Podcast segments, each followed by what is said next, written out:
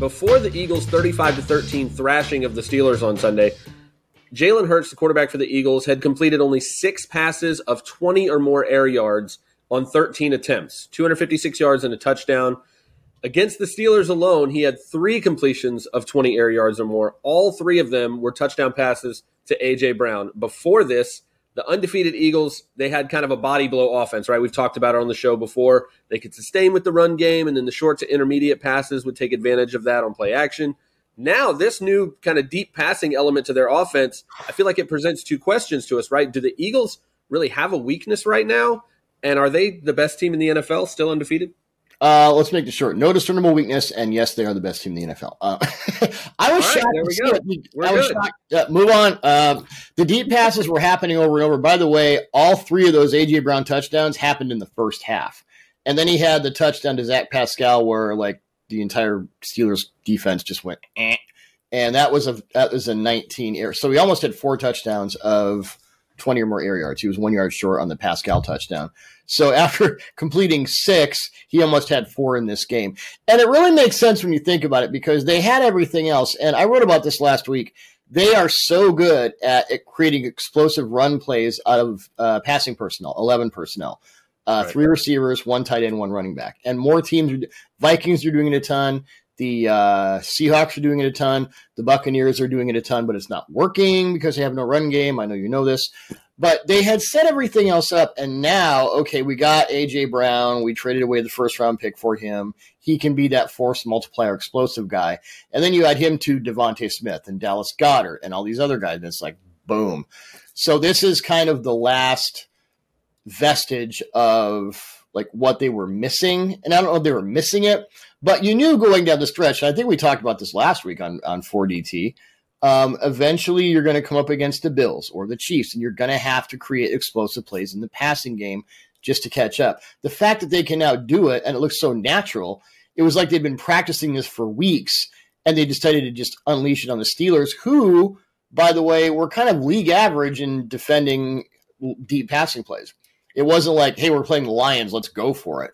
It was Right. like, we're ready, let's do it. Time is now. And yeah, it's I wrote this morning, Monday morning, uh, tape piece on that, and I said this is an oblique moment for the rest of the NFL, and I really think it is. It is, man. Uh, like you said, if there's a, a flaw on this team, on this roster, I'm really not sure what it is, especially after the Robert Quinn trade. Um, there's still a little time to make more moves. We, Yep. we haven't hit the deadline as of filming yet, so there. As long as Jordan Davis is healthy, which we don't know, that that would be a big blow. But other than that, and, and injuries, you can't. It would. It would. I mean, we've said it before, right? You are re- what your record says you are. They're perfect right now. They're seven and zero.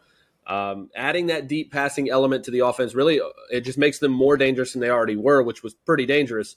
Uh, and it, it should allow them again to beat any opponent in whatever way they want or need to, right? Regardless of what type of game you get into with the Eagles, chances are now they're still going to be able to beat you at whatever type of game you want to have.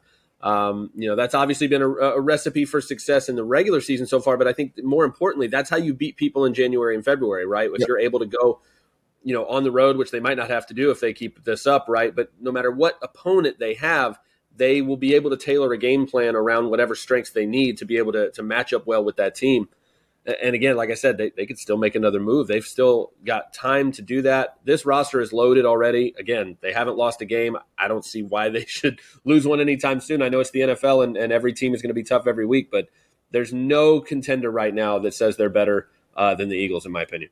Well, you think about this. This kind of establishes Jalen Hurts as the unquestioned franchise quarterback. So now you go into the 2023 draft. You got that extra pick from the Saints. You got all these extra picks that Howie Roseman assembled. You don't have to think about Bryce Young or CJ, CJ Stroud. That's over. You can just stack up even more talent at other positions, and it just it's not just for this year; it's for other years. And the other thing I'll say about the Eagles, they were in, you know, three and four wide sets on those AJ Brown touchdowns.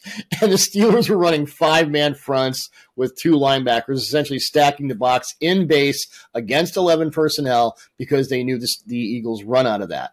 And now they've given Hurts the green light to just go bombs away when he sees that. So what do you do now?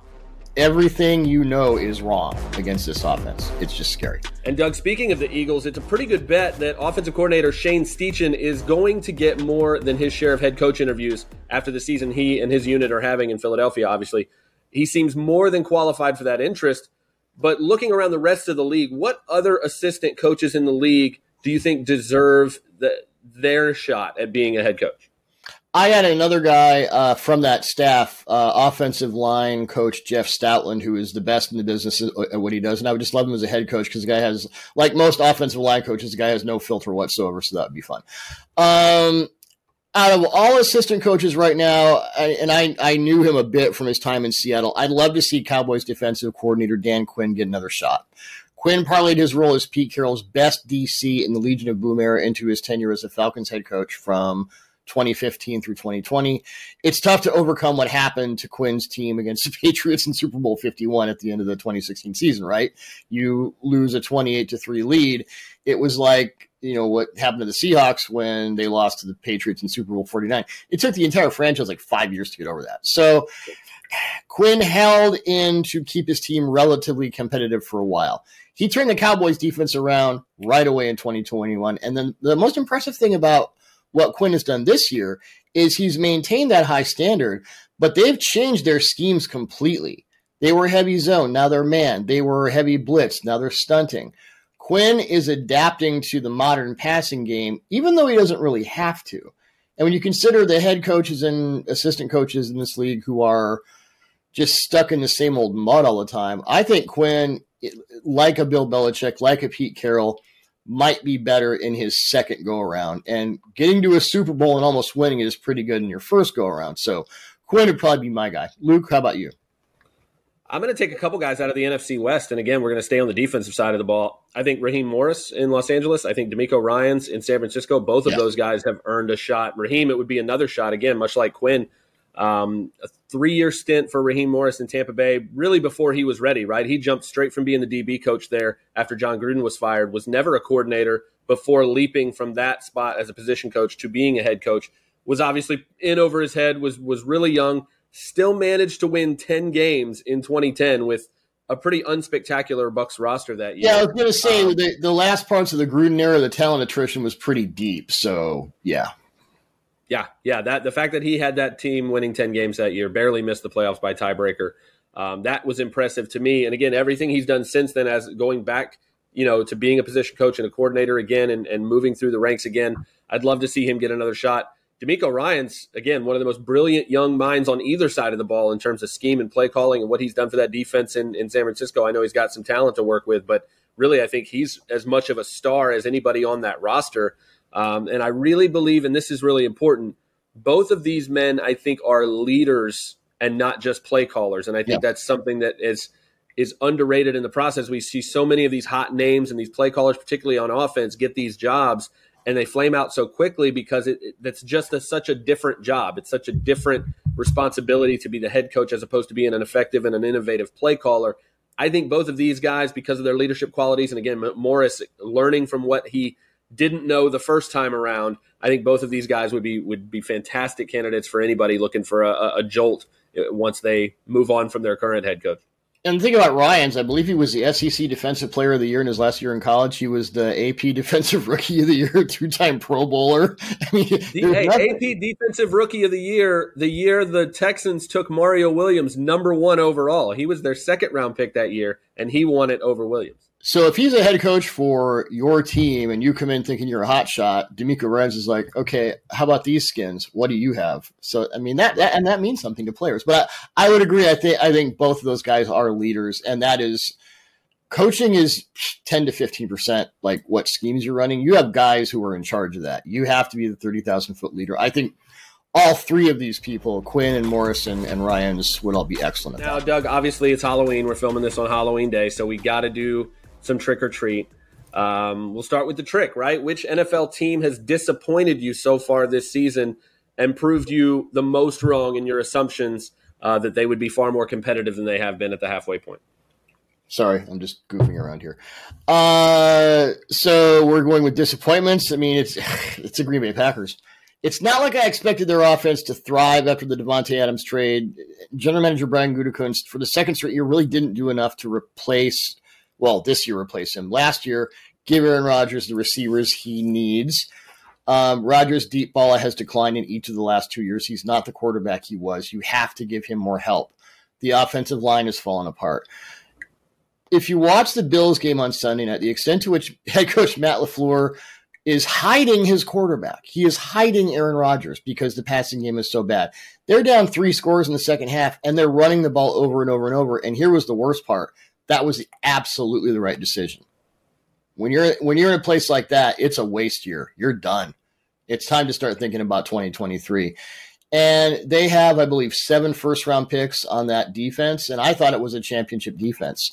And I have to put most of the blame on that on defensive coordinator Joe Barry. It's easy to blame coordinators, but when you have a guy who refused to put your best cornerback, Jaire Alexander, on Justin Jefferson, I know I keep going back to that every week. Well, you know what? The reason I'm going back to it this week is because they did the same thing against Stefon Diggs. Put Jaire Alexander on Gabe Davis and Stefon Diggs went off. When Alexander was on Diggs, Diggs couldn't do anything. So, of course, let's put him on Gabe Davis. So, the reason I'm bringing it up again is because it's happening again. And I had said that Joe Barry needs a fire lit under his butt. Uh, I would say at this point, it almost doesn't matter. Uh, Packers are by far the biggest disappointment I've seen in the 2022 NFL season. Luke, I have a feeling yours is a bit closer to home, both figuratively and literally.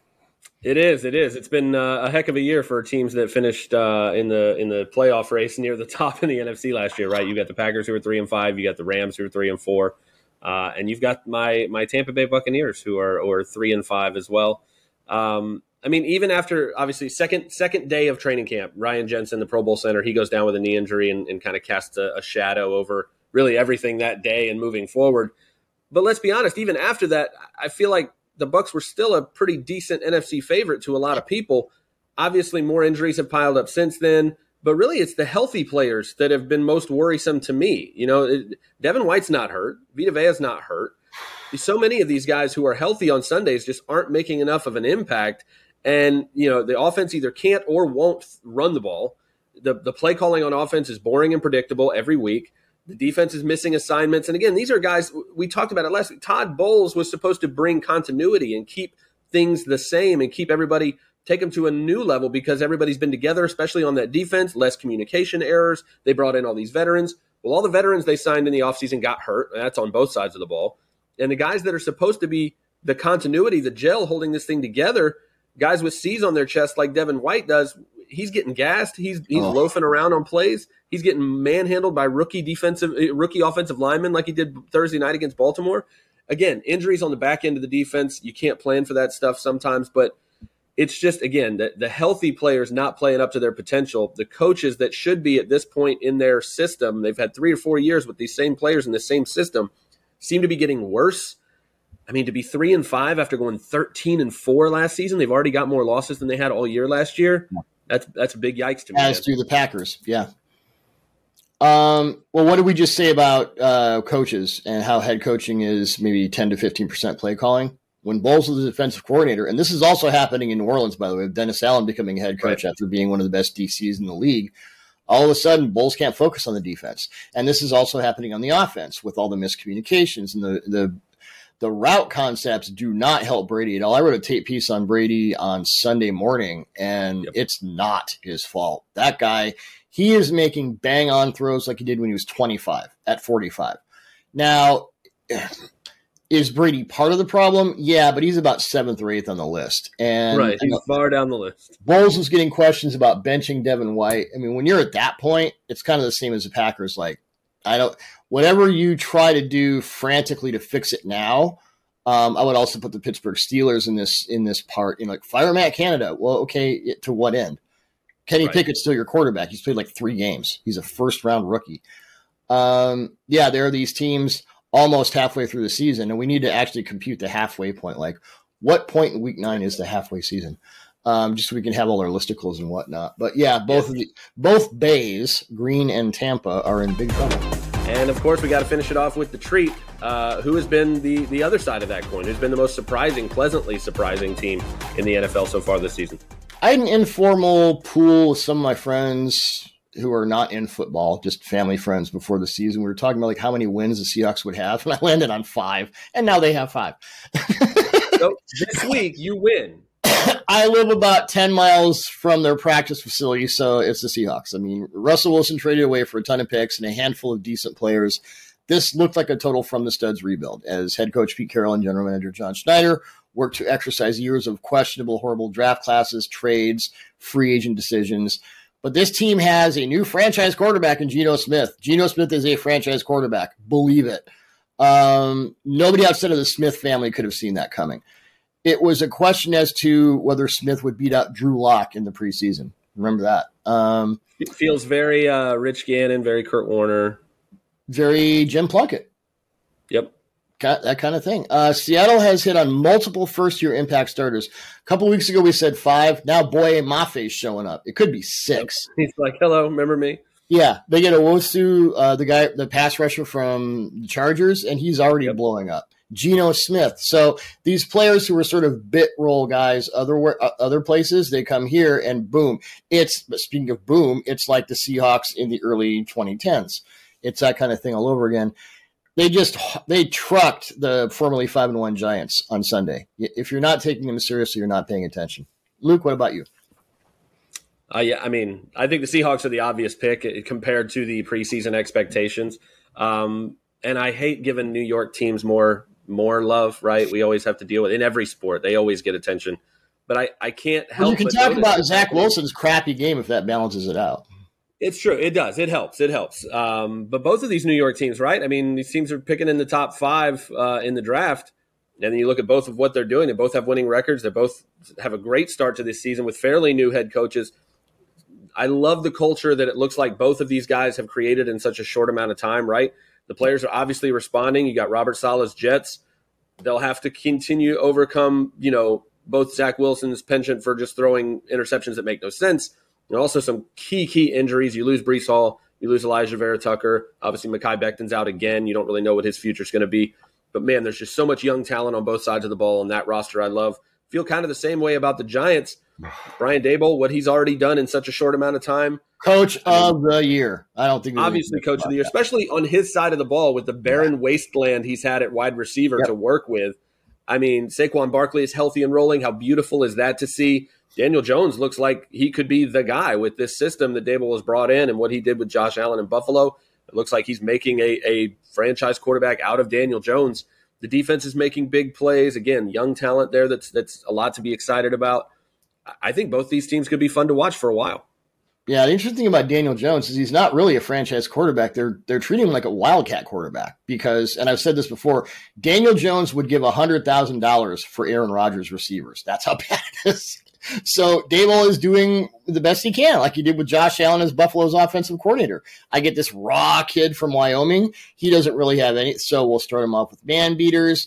Then when they go zone and you know switching safeties and whatnot, we'll have everything underneath and we'll build it and build it and build it. It's kind of like what the Eagles are doing with Jalen Hurts. Well, Daniel Jones, you know, you, you do what you can. Maybe the Jets should hire Daboll for some side consulting for Zach Wilson because here's a draft wire question for later on. If this continues, are the Jets in the market for a first round quarterback next year?